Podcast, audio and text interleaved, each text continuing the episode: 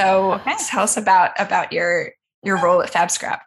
Cool. Yeah. Well, my name is Erin Weins. I am the reuse coordinator for FabScrap in New York City. Mm-hmm. Um, yeah, my role is essentially handling the merchandising and the sales of our reuse room, which is our fabric thrift store. Nice. Um, I've been there once to help volunteer. Um, oh, nice. Yeah. And it's, The the amount of stuff that you guys take in is astronomical. I remember being in there and being like, this is what? That so, has to be one of my like favorite reactions that I see when people come in is just like the sheer shock of seeing our like massive mountain. It is literally bags. A mountain in a warehouse. Like that's what it is. Yeah, people really think that it's going to be glamorous and, you know, just totally fabulous. But you walk in, you're like, oh, this is the reality. That, this is th- that is commercial waste. Oh, my gosh. Yeah. Okay. So FabScrap, commercial waste. Um, for those of our audience who don't know what FabScrap does and like the commercial waste of the fashion industry, would you like to give us kind of like the lowdown on all of that? Yeah, definitely. So FabScrap, we are a fabric and textile recycling nonprofit. So we work with over five hundred different brands in New York City to recycle their commercial waste. Um, and a very important detail is that this is basically just the design side. So we don't, we're not even really tackling production. Mm. Uh, so we're working with several or over five hundred different brands, like for their design process and recycling that commercial waste. And we work on ways to not only recycle it, but to redistribute it to our community. Gotcha. So yes, I remember when I was over there, I remember going through like some jeans and like the half jean kind of thing. And that's, that's the whole, that the, the design process side of it. Okay. That yeah, makes so much sense. Yeah. We get in most of what we receive. Um, and just to give context also, we, on a weekly basis, we receive from anywhere from five thousand to eight thousand pounds of commercial waste. Wow. And about sixty percent of that is actually reusable. Mm-hmm. And, but a lot of, a large percentage of what we receive are sample headers, um, swatches, sample fabrics in general of just like the, basically the design process, trying to figure out what they want to do and how they want to mm-hmm. proceed with production. So we receive a lot of swatches and a lot of our, um, volunteers who sort through just like what you did are breaking down those swatches and headers. Yeah. And so is that the kind of stuff that gets turned into like, I remember seeing this like big chunk of like all of the, the mishmash of fabric. Is that, is that what that stuff gets turned into? Yeah. So with the volunteer sorting, they're one portion of it is they're sorting for shreddable materials or shreddable fibers. Yeah. So that is one hundred percent cotton, one hundred percent wool, um, anything that doesn't have any spandex, elastic, or Lycra content in it. Mm-hmm. So anything that can be shredded, the smaller, the tiny, tiny scraps, the the ones that are swatches that aren't really reusable, um, any damaged fabrics that don't have that spandex content in it. Yes, it gets um, completely separated and we send it to a third party shredder mm-hmm. and it becomes the material that you're talking about, which is called shoddy. And it's used for pillow stuffing, mattress stuffing, insulation. Um, there's a lot of really creative people that come into FabScrap who use it for a variety of things. So I actually met someone who used it as like, um, kind of like a stuffing for a dress that she was making. Whoa. Or, I know, like there's, so, there's a huge variety of ways that people use the shoddy for quilting. One person actually came in and she was telling me that she was using it to create an, another fabric. So she was kind of like doing a whole other process to make shoddy into fabric again. Wow. And like made these really cool hats. And it was, yeah. Wow. That's so cool. Oh my goodness. Um, okay. So yeah, like what, what brought you to FabScrap? What, um, what kind of like inspired you on this career path? Yeah. So I would say that my inspiration for this career path started when I was in college. When I was growing up, uh, my mom and I were super into fashion and we thrifted a lot, but we also spent a lot of time in Forever twenty-one, H and M, those accessible stores that made trends cheap and easy for anyone to get. Mm-hmm. But when I got into college, I watched that documentary, True Cost, oh, which yeah. I think changed so many people's lives and like just changed my perspective on the fashion industry entirely. And I remember watching that and for the first time in my life, like feeling that click in my head where I was like, this is what I need to do. Like this, whatever it is, that is my career path. Like it has to be solving this problem. So, and I, w- I mean, I went to college for marketing and P R, which was okay. not what the click was. So I, I quickly tried to find ways to incorporate myself into sustainability, whether it was through like clubs on my school campus or working for companies like Buffalo Exchange and Crossroads Trading Company. Um, but watching that documentary really changed the way I saw the fashion industry. Fast forward, I've graduated from college. I'm actually working as an events person, but COVID happens. So everything shuts events? down. What, what's that? Right? I was like, wow, the one industry that just could get completely shut down. Yeah, right. Yeah. So I... And that me getting laid off actually kind of realigned my interest and my like deep passion to be in sustainability. So that's how I found FabScrap actually, is I looked, I was looking for store resources to get fabric in like the most ethical way possible. And I remember finding FabScrap's Instagram and being like, this is the coolest thing. Like I didn't even know this could exist, where this company is taking commercial waste from brands and making it reusable and shoppable. So I actually purchased from FabScrap. I followed them for a really long time. And then when I made the move from California to New York, I saw that they were hiring. And I just like knew in my heart that I had to apply and like I wanted to be a part of this team so badly. And that's how I found my way here. The very long story. Wow. No, but that's oh, so cool though. And I can see like the, I can see the, uh, the chill California in you too, which is so, so refreshing. As like a, I'm, I'm from Long Island. So I feel like I really appreciate when people are just like, yeah, you know, I'm like, wow, this, I, I never grew up around that energy. It's, I, I really enjoy it a lot. California energy really is. I've had to make a few adjustments being here in Cal in New York, but mm-hmm. I mean, it, it's always been the dream to be in New York City, but I, I appreciate that you can feel my California vibe. um, okay. So you said you really wanted to be a part of this team. What's something, um, like big that you guys, or something that you're proud that the team has overcome within like the past year? Oh, I would say, I mean, every, I mean, every day and like every week, I'm really in awe of our team. We're very small. We're a team of thirteen people, and the amount of physical labor that can go into like moving bags and like just the amount of love and passion that all of us have, I think is just constantly really amazing to me. But I would say that this last year has really been defined by our expansion. So we, November fifteenth, our Philadelphia location is opening up. And the last, like since July, since June, basically since I started with FabScrap, Philadelphia and opening and expanding FabScrap has been front of mind for the whole mm-hmm. team. And it's such a huge accomplishment for us to be here at this point, because we have gone through so many multiple moves, multiple big gatherings of like moving materials to, from here to Philadelphia, organizing, figuring out the logistics of how we were going to make Philadelphia work. And I think it says a lot about our team's power and also just the absolute necessity of FabScrap to be in more than one place, you know, because yeah. right now we're, we've only been in New York for, since we started, which is like the last five years. But now that we're expanding into Philadelphia and broadening our reach to more of New Jersey, Washington, D C, Baltimore, Philadelphia, it's really impressive and just amazing to see that this is kind of the start of FabScrap becoming more accessible to, yeah. to anywhere, to more places outside of New York. Yeah. I feel like I so often forget that like things in New York aren't accessible to everyone. I'll be like, yeah. okay, cool. Yeah. Oh yeah. It's in Brooklyn. Great. And then I'm like, oh, right. My friend lives in like Nebraska. Of course. Like it's not, it's not accessible to the majority of people. And um, yeah, that's just really exciting.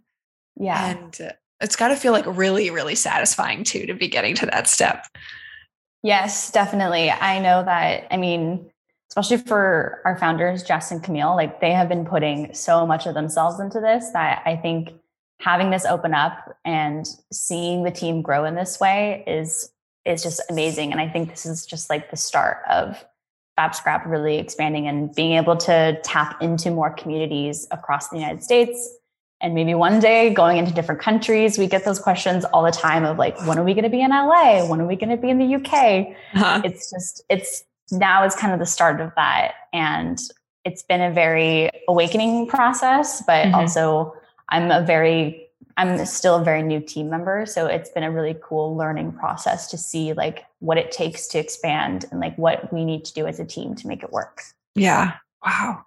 So what, um, okay. So what gives you hope for the fashion industry? Like what's your dream of what it could become in like the next ten years and the role that like non-for-profits like uh, FabScrap could play in that? Yeah. Um, I mean, honestly, FabScrap gives me hope. I, it sounds like it. A really lame plug, but it's actually like I working at FabScrap and being a part of it. Like this is what gives me hope. Mm-hmm. And to give context and to give perspective on it is that FabScrap has been around for five years. And within this, these five years, we have actually diverted over nine hundred thousand pounds of commercial waste from the landfills. Oh and my gosh. In New York City. Yeah. That wow. And that's only that's like, how much material we have received. Wow. Yeah. That really puts into perspective, like the amount of commercial waste from just the design process. Like, okay. So exactly. I'm going to like give my, give our listeners a bit of a lowdown in terms, cause I feel like this is such like, um, back of pocket information for us working in the industry, but basically yeah.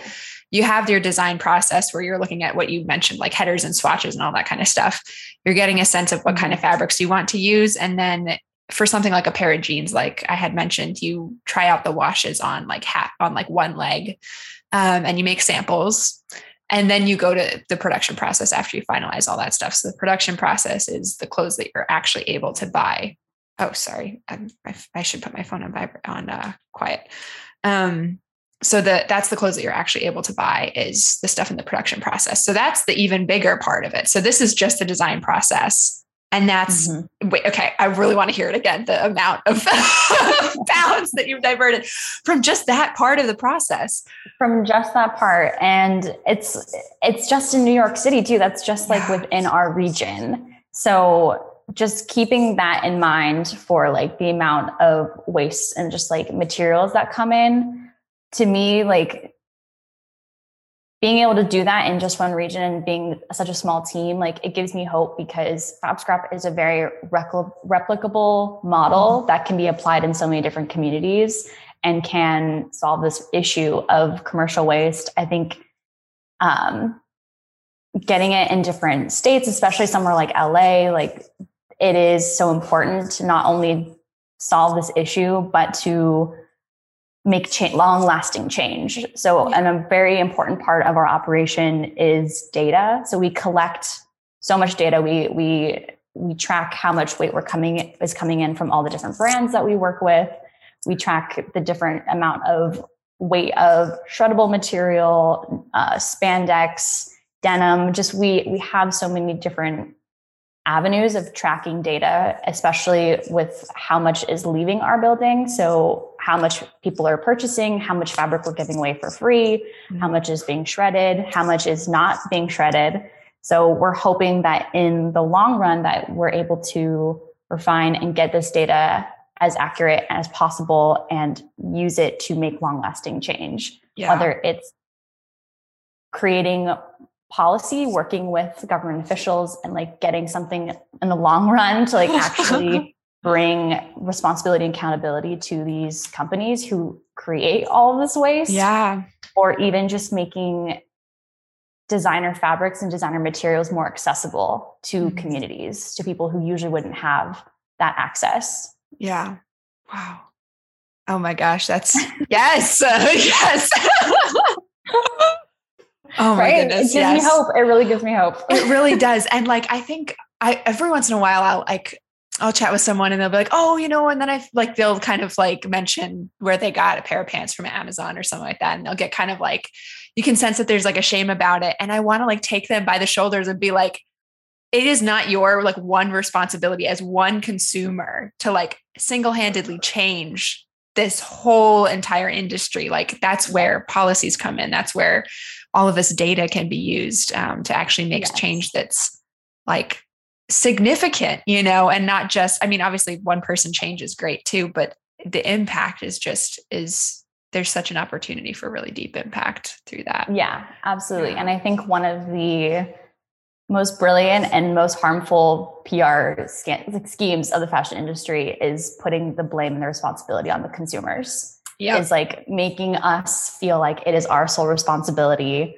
to take on this amount of waste as just like an individual, when in reality, the most impact that can be made and the most important part of it is changing the behavior of companies that are creating this astronomical amount of waste. Yeah. Wow. Yeah.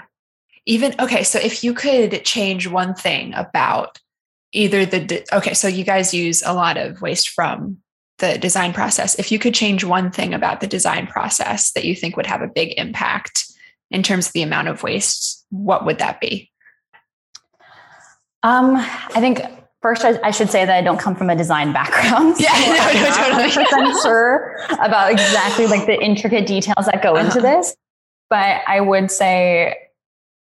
I mean, first, like from what I've gathered and like what I've noticed with FabScrap or just like what we receive is that we receive a lot of sample garments. Mm. So these are garments that are marked or mutilated in some way because they've gone through the process of whether or not this is going to become a full product and whether or not it's going to go through production. Yeah. And they have the Sharpie and they draw the Sharpie on the garment. Yeah. There's, yep. there's, draw, there's writing all over it. There's slashes in it. It's mutilated in some way.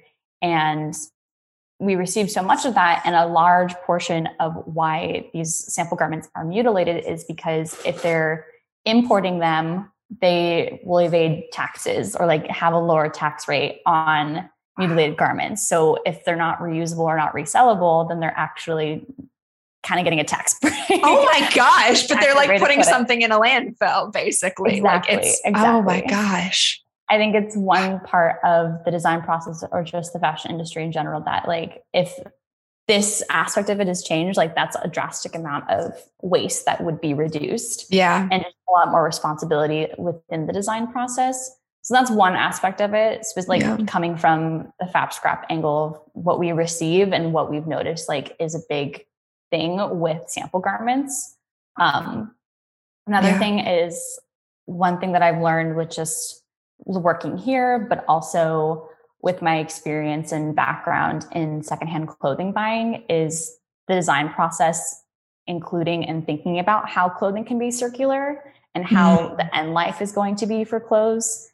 Because I think that it's the, there's the design, how it'll react on the market, but then what happens after it isn't always thought about. And not that it's one hundred percent on the responsibility of the designer to think about that, but I do think it needs to be incorporated somewhere. In yeah, somewhere in the thought process. And life. Yeah, like yeah. what's going to happen to this t-shirt? Like, can it actually be recycled? It's like, we can't only just rely on donation and nonprofits to do this part of the work. Yeah. We all kind of need to work together with that. Yeah, absolutely. And something as simple as, yeah, using more... Um, what's in my for more natural fibers so that stuff can be shredded. I mean, that's pretty simple. yeah. Yeah. Wow. Okay. So what's one thing that you would tell your younger self about clothes, knowing what you know now and knowing what you know about the fashion industry? Like what's some advice oh, you'd man. give to your younger self? Um, I think um, the first thing I would say to myself is learn how to sew. Learn how to mend.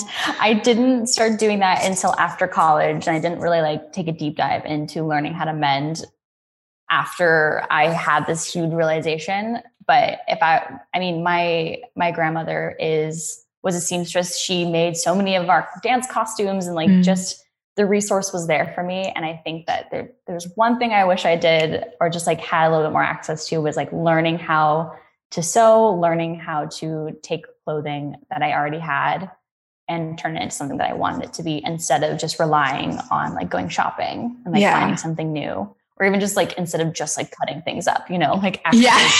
Like it's a crop top now. You're like, oh my gosh. Yeah. This does, like you can't crop a have... sweater, Erin. It's gonna, it's gonna unravel. Yeah. Oh my gosh. Yep. Yep. Yeah. So that's, that's definitely one thing that I wish I knew. And, um, yeah, I think going back to the feeling the responsibility as the consumer, as the consumer to solve all the problems, I think that I would kind of ease myself with that a little bit, because I think once I learned about all of this, I really had this judgment towards people who like were still shopping fast fashion, mm-hmm. and going back and being like correcting that behavior and being like, it's not about just like consumerism. It's yeah. so much more of a system and that is beyond what just one person can change. And I think there's, there was a lot of shame in like shopping cheaply and like finding yeah. different ways to like be trendy. And I think that's something that like, I would want to change my perspective on even sooner. Yeah. Oh, I feel that one very, very deeply too. Um, oh yeah, that's a really yeah. good one. it's, it's also like a hard thing to like come to terms with, because yeah. I think the most immediate thing, the most immediate reaction that we have is what can I do? Like, what can I do as yeah. an individual? And yeah. it is like the easiest thing to control. But, and the reality of it is that like the biggest way that we can make change is like making policy and making companies more accountable and like fighting for that, and not just like making ourselves feel terrible about that one yeah. Amazon purchase. Yeah, like, exactly. And yeah. like how shame, oh, sorry, I'm moving away from the mic. How like shame doesn't actually, it feels like a good motivator in the moment, but it's not a sustainable motivator for change um, for us as individuals. And like, yeah, also that like, it's a bit of a luxury being able to have the resources to shop ethically too, you know? Absolutely. Um, not a lot of people Absolutely. live in a, a city where they can go walk to a thrift store or like have the money to spend on that or the time to go look for something. Um, yeah, but absolutely. yeah, wow. That's the, oh my goodness. That's so good. Um, are there any questions that you wish I had asked you? Um, I do. I want to like go a little deeper into FabScrap's operations. I feel yes. like I didn't go yes. as like deeply into how we function. So yeah. the way that, so like I said, we're a fabric and textile recycling nonprofit, but like we have three main forms of operation. So okay. the way it works is that we have brand partners who use our service, who essentially fill up these bags of materials that they no longer need from their design process, or like they consider waste. Mm-hmm. We collect those materials, um, and so that's the service part. So we collect the materials from brand partners. Second part is our volunteers and our sorting process. So we rely a lot on our community to help us sort through these materials.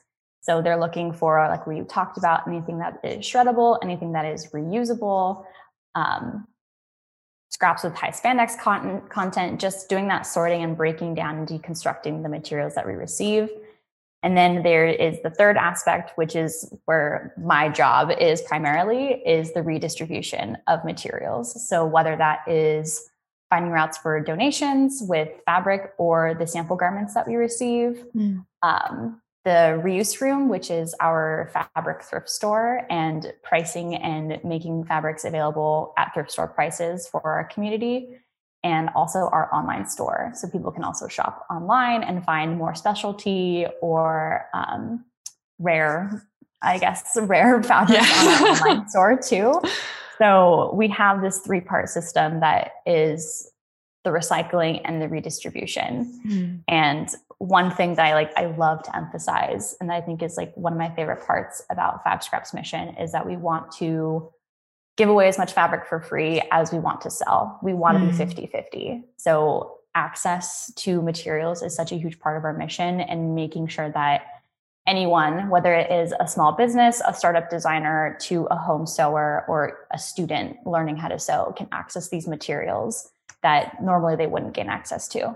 Yeah. Wow.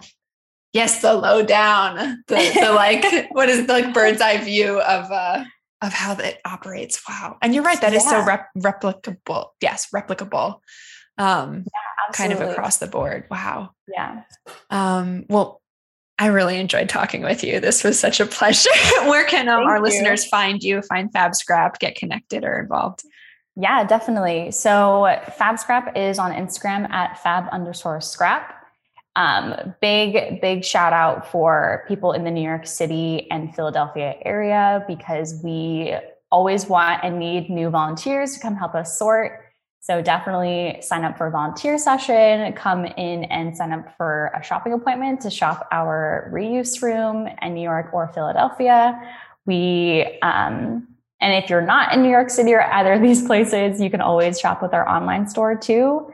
And yeah, definitely. I mean, we have so many opportunities for people to be involved with FabScrap. So whether you're, if you're a small business or a small designer, we have a featured artist and featured designer program where we team up with you and we sell your products on our online store.